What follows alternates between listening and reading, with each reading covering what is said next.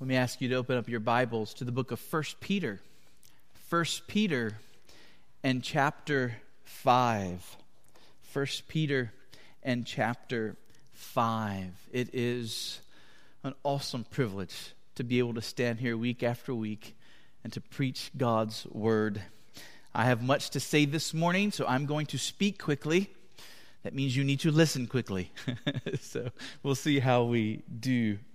Uh, we are continuing to work our way verse by verse through the book of Daniel, but today, rather than spending our time in the book of Daniel, we are going to take a journey through our Bibles and then end in the book of Daniel. And so this is something of a parenthesis in our series on Daniel, but it is a parenthesis, I think, that is needed to help us better understand how to get the most out of that book and how to apply that book to us well. And so I want you to think of what we're doing this morning as a tour. And I am going to seek to serve you as your tour guide. And what we're going to do in these few minutes is take a tour of Babylon. In many cities, like Raleigh, for example, you can take a Segway tour, where you ride your two-wheeled Segway and see some of the sights of the city. Sometimes a guide will fill you in as to the history of particular buildings, or tells you about important people or events that happened over here or over there. Thankfully, this morning, you can stay right in your seats for this tour. We're going to let our fingers do the work as we just look at a few passages of Scripture to get a fuller understanding of this place called Babylon. Now, you might ask, Justin, why do I need to spend time understanding a city that existed two thousand years ago? Well, friend, let me be very clear. Babylon still exists, and you and I are living in it. Uh, Babylon is not just some ancient civilization where Daniel and his friends suddenly found themselves. Babylon continues to exist to this very day.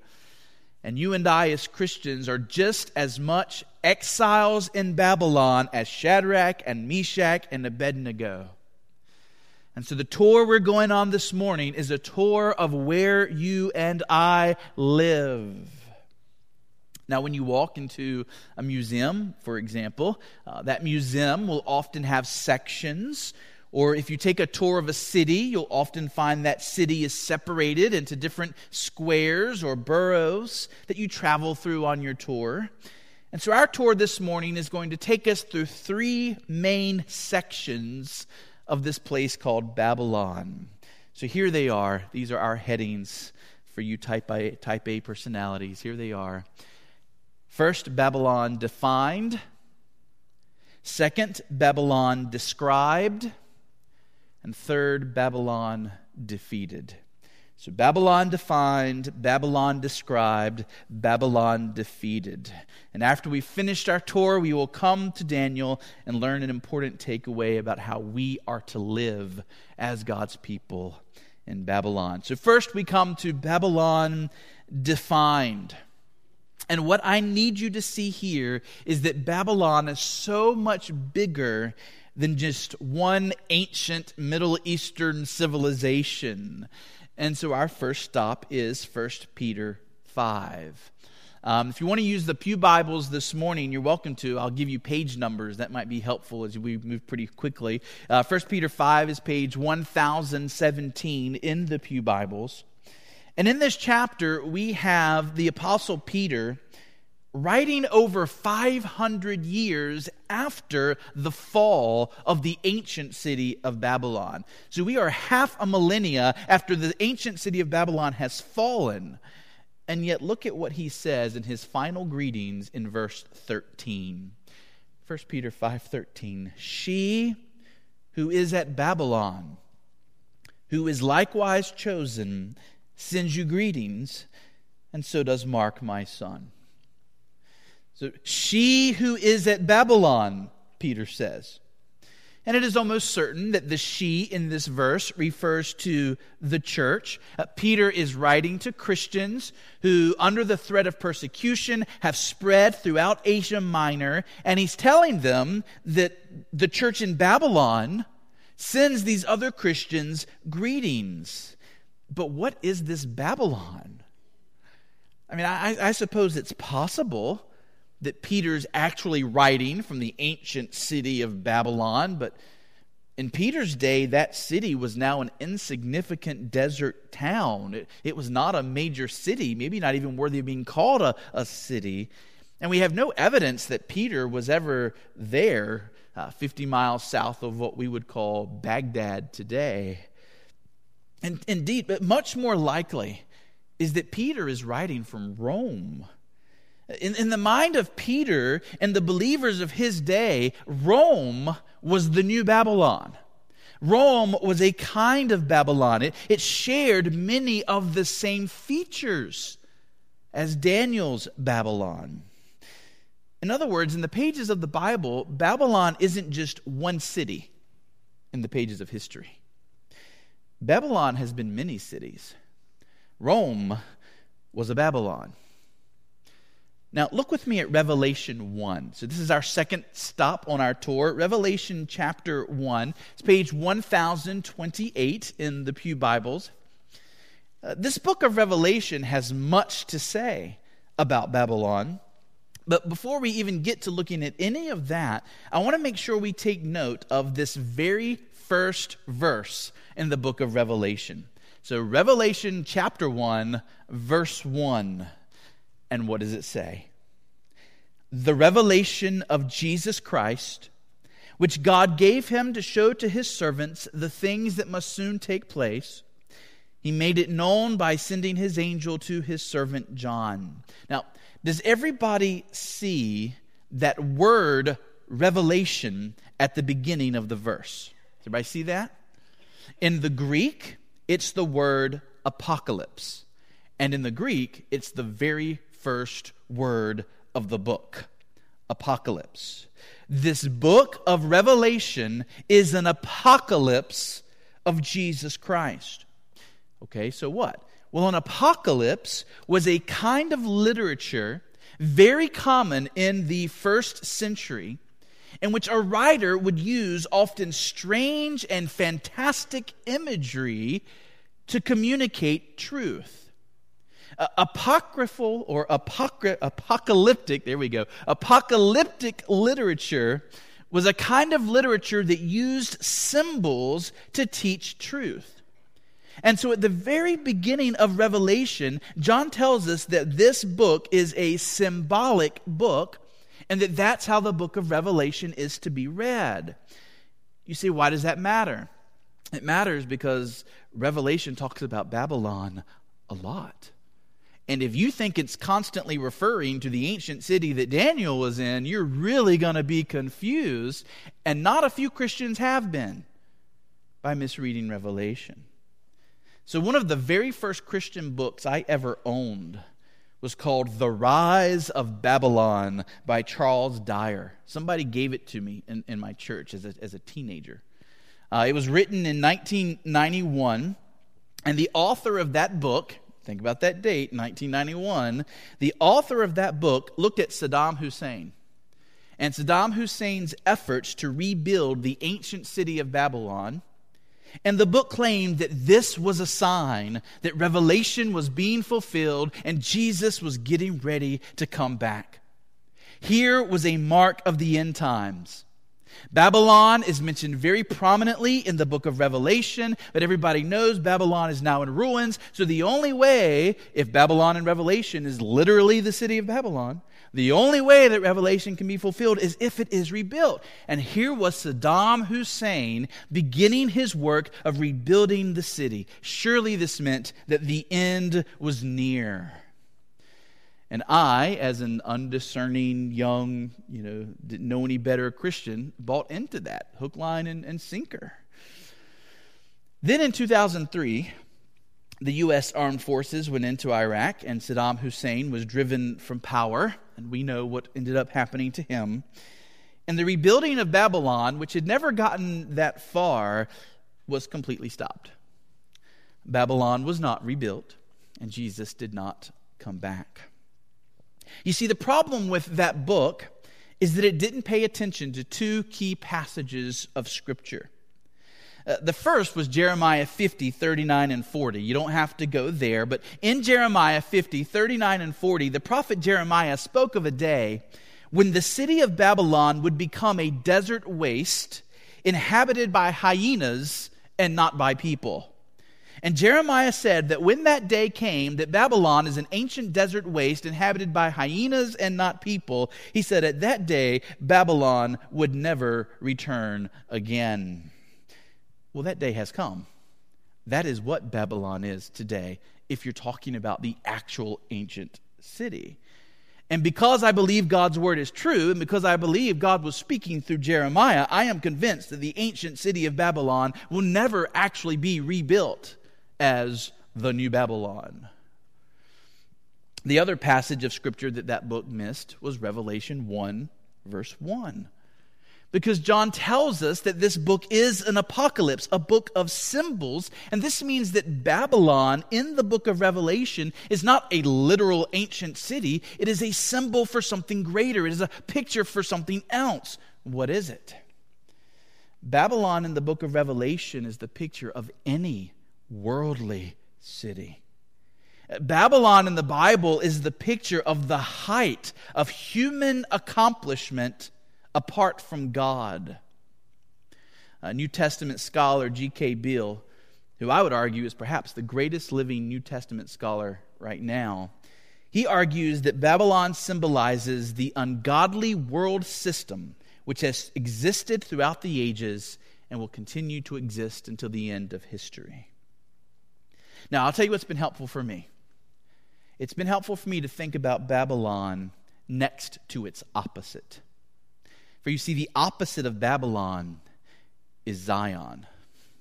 The opposite of Babylon is the great kingdom that Christ is building, the kingdom that will come to completion when Jesus Christ returns. Revelation tells us that on the day that Jesus Christ returns, heaven will come to earth. And this is given to us as a picture in the end of Revelation.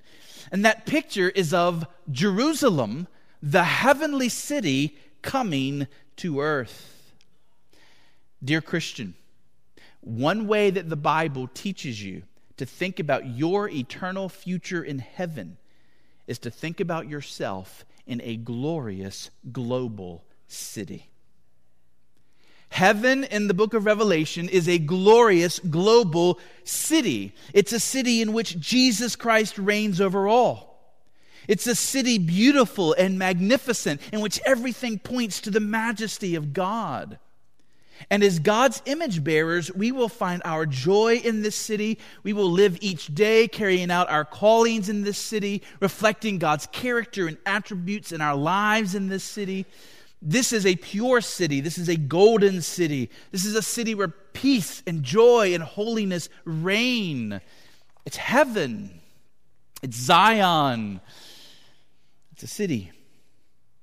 In the beginning, when God placed Adam and Eve in the Garden of Eden, this is what they were to accomplish. As Adam and Eve cultivated the garden, as they multiplied and had children, the garden would gradually expand and expand, and new technologies would come forth. Art and culture would come forth, and the first paradise, had Adam and Eve never sinned, would have been a global garden city with the glory of God at its center. And that is what Jesus is restoring us to. I cannot wait to be in this heavenly city. What does the song say? We're marching to Zion, beautiful, beautiful Zion, marching upward to Zion, the beautiful city of God. That's where we're headed in this life, dear Christians. What is Babylon? Babylon is what happens when man tries to create Zion apart from God. Babylon is what man creates when he cultivates the earth and he develops technologies and he brings forth art and culture, and he does it all with rebellion in his heart. Babylon is the devil's perverse distortion of Zion. It is technology now being used for evil. It is culture that now celebrates immorality and worships celebrities rather than God. It's cities where the rich live in luxury while the poor sleep in ghettos and children go hungry. Babylon is the best that man can achieve. Skyscrapers and Wall Street and Disney World and Macy's. It's the internet and Super Walmart and art museums and huge stadiums with professional athletes. But it's also indulgence and selfishness and violence and drunkenness and gambling and sexual immorality. As talented, intelligent image bearers of God, Babylon is the best that we've been able to accomplish.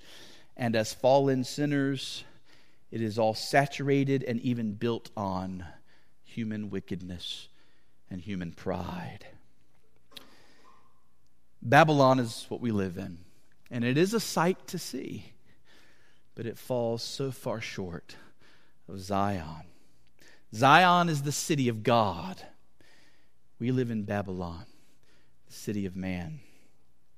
Now, with that established, Babylon defined, let's move on in our tour to Babylon described. So we will come back to this book of Revelation in a minute, but first there are three passages I want us to see in the Old Testament. I told you this is a speedy tour, so be ready to go quickly. First, turn to Genesis eleven. Genesis eleven. In the Pew Bibles, this is page eight. Genesis eleven. And I want us to read verses one through four.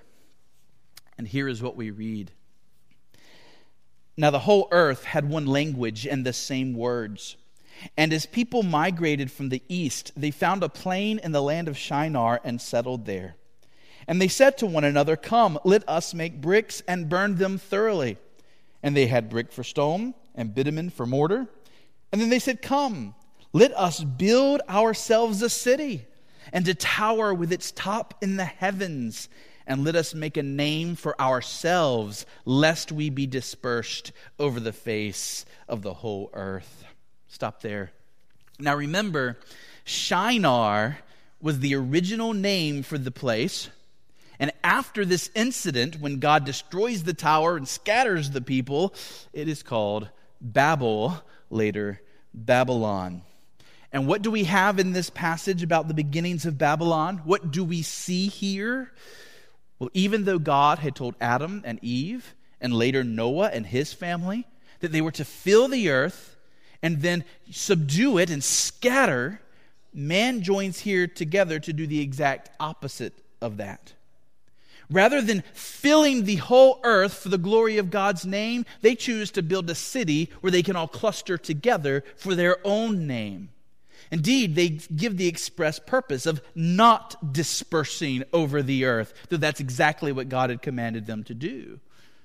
And so the first mark of Babylon is human pride. And this pride is shown in the fact that these people wanted to build a tower with its top in the heavens. There was nothing inherently wrong with building a tower. There is nothing inherently wrong with building a skyscraper. The problem was why they built it. They built it to exalt themselves. And it is no accident that still today our world operates on a philosophy of humanism.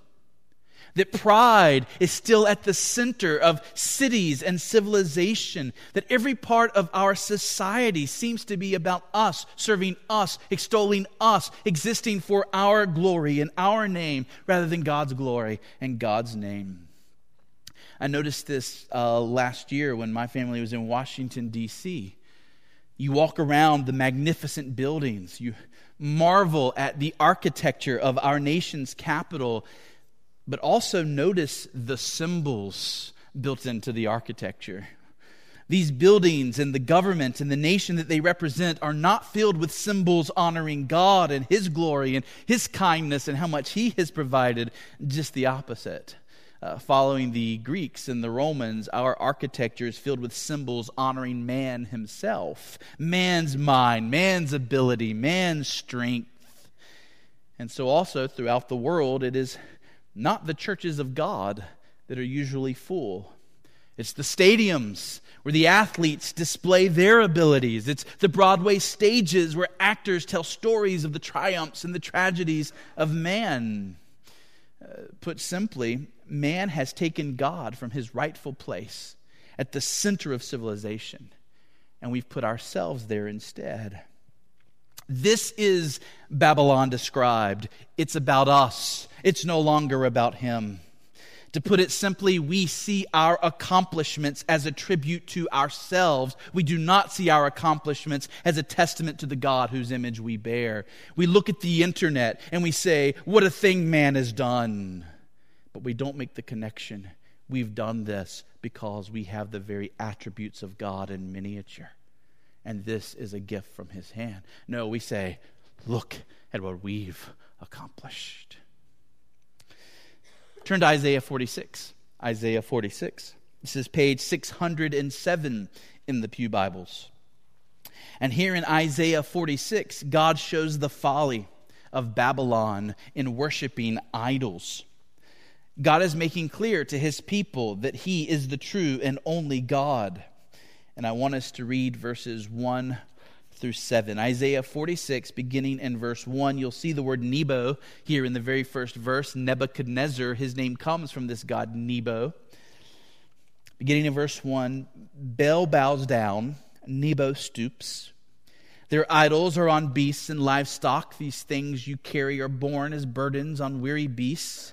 They stoop, they bow down together. They cannot save the burden, but themselves go into captivity.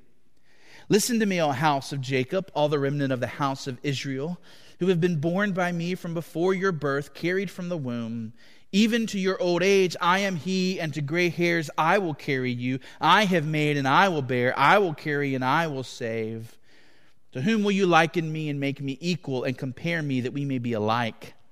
Those who lavish gold from the purse and weigh out silver in the scales hire a goldsmith, and he makes it into a god, and then they fall down and worship. They lift it to their shoulders. They carry it. They set it in its place, and it stands there. It cannot move from its place. If one cries to it, it does not answer or save him from his trouble. Throughout the generations, one mark of Babylon has been idolatry. Rather than exalting God in all that we do, human beings have tended to take created things, even things of our own invention, and to give ourselves in service and devotion to them. And certainly idolatry continues to mark our culture. All around us, we see people paying their daily homage to the almighty screen. So much good that could be done gets neglected. So much potential down the drain as we stare into the television. All around us, we see folks going off to their jobs and they're getting their paychecks. And to what end? Too often it's about bigger houses and nicer cars, more massive screens to sit before. Uh, the work is good. People should do work. People should work hard and receive paychecks and receive honor for the work they've done. But then where does it all go? Well, what we do with our money shows who we really serve. And in America, I think it's pretty clear who our gods are. We've worshiped the gods of entertainment, the gods of media. Dear friend, what idols are in your life? Are you following the pattern of the Babylonians? Are you living for material things that do not ultimately matter and will not last? Is there stuff in this world that has more of your heart than God does? When you are distressed, when you are anxious, when you are upset, who or what do you turn to for comfort? That's your God. Who do you turn to before Jesus Christ with your anxieties and distresses? Do you turn to food? You turn to shopping? Do you turn to mind-numbing Netflix? What do you turn to in your distress? We live in an idolatrous culture, and it takes diligent care to keep all these things in their proper place and to keep God as God in our hearts and our lives. So Babylon is a land of pride. Babylon is a land of idolatry. Third, turn to Habakkuk one. Habakkuk one. This is page seven eighty-five in the Pew Bibles. Habakkuk one. If you're using your own Bible, think Nahum, Habakkuk, Zephaniah. Nahum, Habakkuk, Zephaniah. You want Habakkuk chapter one. And as we read this, don't forget that the Babylonians are also known by another name, the Chaldeans, but it's the same people. So Habakkuk is referring here to the Babylonians, but he calls them the Chaldeans. We're going to begin Habakkuk one and verse five. Before we read, are you still with me? Am I going too fast? Are we okay? Are we speeding through all right? Here we go. Habakkuk one verse five. Look among the nations and see. Wonder and be astounded, for I am doing a work in your days that you would not believe if told. For behold, I am raising up the Chaldeans, that bitter and hasty nation, who marched through the breadth of the earth to seize dwellings not their own. They are dreaded and fearsome. Their justice and dignity go forth from themselves. Their horses are swifter than leopards, more fierce than the evening wolves. Their horsemen press proudly on. Their horsemen come from afar. They fly like an eagle swift to devour. They all come for violence. All their faces forward. They gather captives like sand. At kings they scoff, at rulers they laugh. They laugh at every fortress, for they pile up earth and take it. Then they sweep by like the wind and go on, guilty men whose own might is their God. When we look at Babylon in the pages of the Bible, we see that it is marked by violence. It is marked by bloodthirstiness. This has been true of every world power that has ever existed. Before the Babylonians, it was the Egyptians and the Assyrians. After the Babylonians, it was the Greeks and the Romans. A thirst for blood, a willingness to destroy the lives of many has always marked human cultures at their might. The city of Zion, to which we are headed, is a city of peace. But the city of man, despite our best efforts to say otherwise, has always been a city of blood, a city of violence. We can think about the world wars of the last century. We can think about the brutality of the Soviet Union in its day. Unless we think that there is not blood on our hands, we should visit other countries and ask them about the hostilities that they have seen America commit in this world. Our nation was born under Christian influence, and so perhaps more than any other world power, America has sought to use her military might for good, but we have not always succeeded. And as we think about the kinds of politicians that are now being raised up in our land and the nuclear arsenals that will be at their disposal, we need to be much in prayer, because only the grace of God can prevent worse wars in our future than this nation has seen in her past. The fact is, in our rebellion against God, human beings have become a people prone to violence. As the Bible says, our feet are swift to shed blood. So Babylon is marked by pride. Babylon is marked by idolatry. Babylon is marked by violence. Finally, Babylon is marked by debauchery. Go back to Revelation, and let's look together at Revelation fourteen. Revelation fourteen. This is page one thousand thirty-six in the Pew Bibles. As I mentioned earlier, Revelation has much to say about Babylon, but we only have time on our brief tour to glance at a few statements.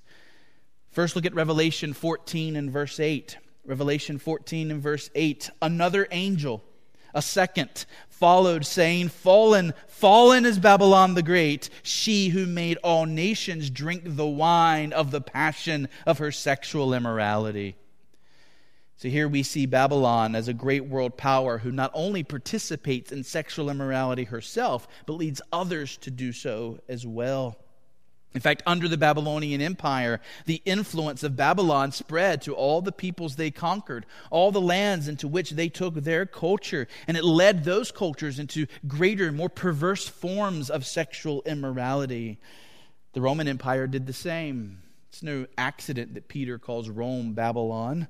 As the Roman Empire became the largest empire the world had ever seen, the Roman uh, tendency towards all kinds of perverse sexual immorality spread with Roman influence into all these other lands.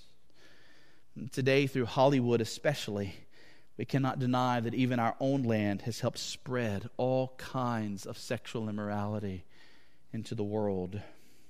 There are many nations today where homosexuality, for example, was considered unthinkable just a few decades ago. But as uh, America embraced homosexuality, we then exported that out through the influence of Hollywood and have led many other nations to follow suit.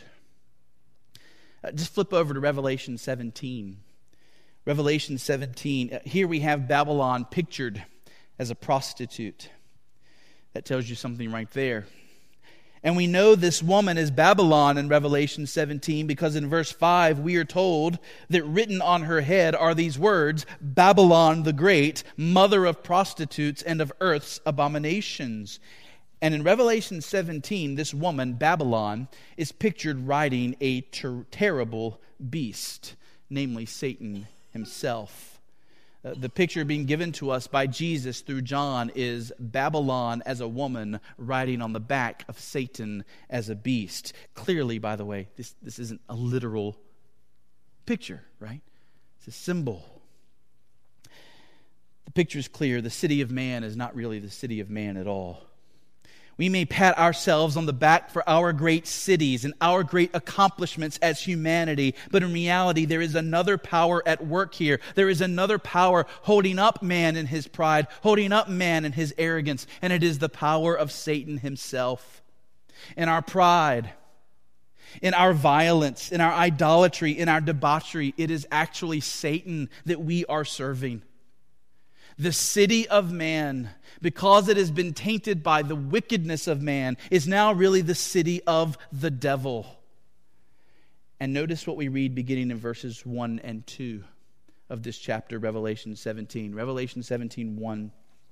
Then one of the seven angels who had the seven bowls came and said to me, "Come, I will show you the judgment of the great prostitute who is seated on many waters, with whom the kings of the earth have committed sexual immorality, and with the wine of whose sexual immorality the dwellers on earth have become drunk." Whatever that might mean, it clearly shows us Babylon is a place of immorality. And then look at Revelation eighteen, verses two and three. Revelation eighteen, verses two and three. We read this, "And he called out with a mighty voice, 'Fallen, fallen is Babylon the Great. She has become a dwelling place for demons, a haunt for every unclean spirit, a haunt for every unclean bird, a haunt for every unclean and detestable beast. For all nations have drunk the wine of the passion of her sexual immorality, and the kings of the earth have committed immorality with her, and the merchants of the earth have grown rich from the power of her luxurious living.'" Mount Hermon, this is the Bible's assessment of the world in which you live. Here is the culture in which we find ourselves. Uh, some people ask, is America Babylon? Well, my answer is that there is no single Babylon. Rather, Babylon is this world, and especially the ungodly civilizations and cultures that man creates. America is a Babylon. America may even be a major Babylon in the midst of a world where there are many others. All around us, people are living in fleshly indulgence, pursuing greater and greater luxury, pursuing drunkenness and gluttony, living in human pride and idolatry and violence. What is N F L football, by the way, if not a glorification of human violence? And I like the Panthers, y'all know that. But let's be honest here about what it is. Like Daniel before us, the scriptures say that we Christians are exiles in this world. Mount Hermon, this is not our home. We are children of Zion. We are citizens of Zion. But right now, we're passing through Babylon. We are exiles here. So how do children of Zion live while they're in Babylon? Well, this is where the first words of Daniel chapter one, verse eight are so important. Just hear them. Daniel one, verse eight, "But Daniel resolved that he would not defile himself." It's the first time we read, after we read seven verses of what's happened to Daniel and Shadrach, Meshach, and Abednego, how they've been ripped from their homes, how they've been taken literally out of Zion into Babylon and made to live there. And we say, how are they going to respond? And the first response that we find in the book of Daniel is this: Daniel resolved that he would not defile himself. He would be in Babylon, but he would not do as the Babylonians do. Daniel and his friends resolved to be pure in an impure culture. They resolved to do right when others were doing wrong. Daniel resolved that he would not defile himself. I simply want to ask you, dear friend, this morning, are you resolved? Is it settled in your heart and mind? I would rather take a stake through the heart than commit the least sin against my God, who has loved me so. Right now, I see a trend in American churches that concerns me. We are recovering, in some circles, from decades of legalistic fundamentalism. And as the gospel of grace is being recovered, the pendulum, in my opinion, seems to be swinging almost too far the other direction. Because now many feel that because we're being clear about salvation by grace alone, through faith alone, in Christ alone, not on any works that we do, completely based on the mercy of God, people are taking the gospel of grace and saying, therefore, we should never call our people to holiness. We should never call God's people to obedience. We should just point them to grace and grace and grace. Mount Hermon, are we not thankful for grace? Let's just be clear. We are thankful for amazing grace. But we still cannot miss the teaching of the Bible that those who have been saved by grace are to live obedient, pure, resolved lives. If God is your God and Jesus is your Savior, here is the calling that has been placed on you. Do right. Even if everybody else does wrong, you do right. You are a new creation. You are a child of the true God. You are to love what others don't love. You are to stand for truth when others call you a fool. You are to be a child of Zion in Babylon. Be in the world, but not of it. The people around you in your neighborhood won't give a flip about Jesus or church or missions or saving people from hell. The people around you are utterly blind to the things of God. They're living for material things in this material world. You don't be like that. Be different. You be salt. You be a city on a hill. Orient your life around God and God's purposes. Walk as children of light in a world of darkness. Tell the truth. Love your neighbor. Be kind to others. Put their needs before your own. You want to be subversive? Have a tender conscience. In our day, everybody's consciences are seared. Have a tender conscience.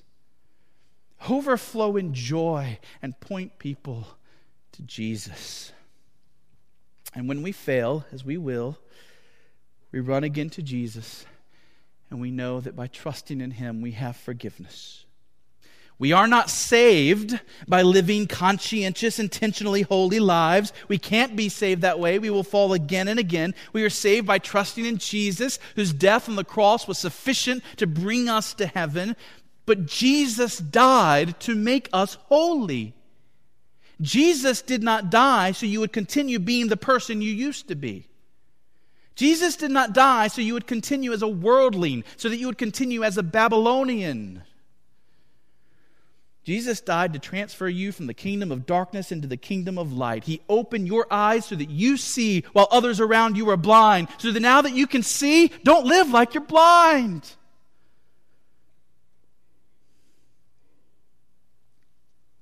Even as you're living in Babylon, practice the principles of Zion. Prepare to live in heaven by living now the way you will live then. Remember that you have tasted a kind of joy that others in this world know nothing about. And let the love of Jesus transform you. You can see I got all mixed up in the sermon. It's already gone too long. We didn't even get to Babylon defeated. But you saw the verses there in Revelation fourteen through eighteen, right? Fallen, fallen. Uh, to put it very simply, when Jesus comes back, there will be a great day of reckoning, and the city of man will be destroyed. Our highest achievements, our greatest skyscrapers, our Disney Worlds, our super Walmarts, they're all going to go away. And then will come Zion. And I assure you, you won't miss the, the Disney World of the city of man, because the Disney World and the city of God is going to be so much better. And so with that hope set before us, let us walk in faithfulness to Jesus Christ. I close with these words of Isaac Watts. Come, we that love the Lord, let our joys be known. Join us in a song with sweet accord, and thus surround the throne. We're marching to Zion. Beautiful, beautiful Zion. We're marching upward to Zion, the beautiful city of God. Let's pray.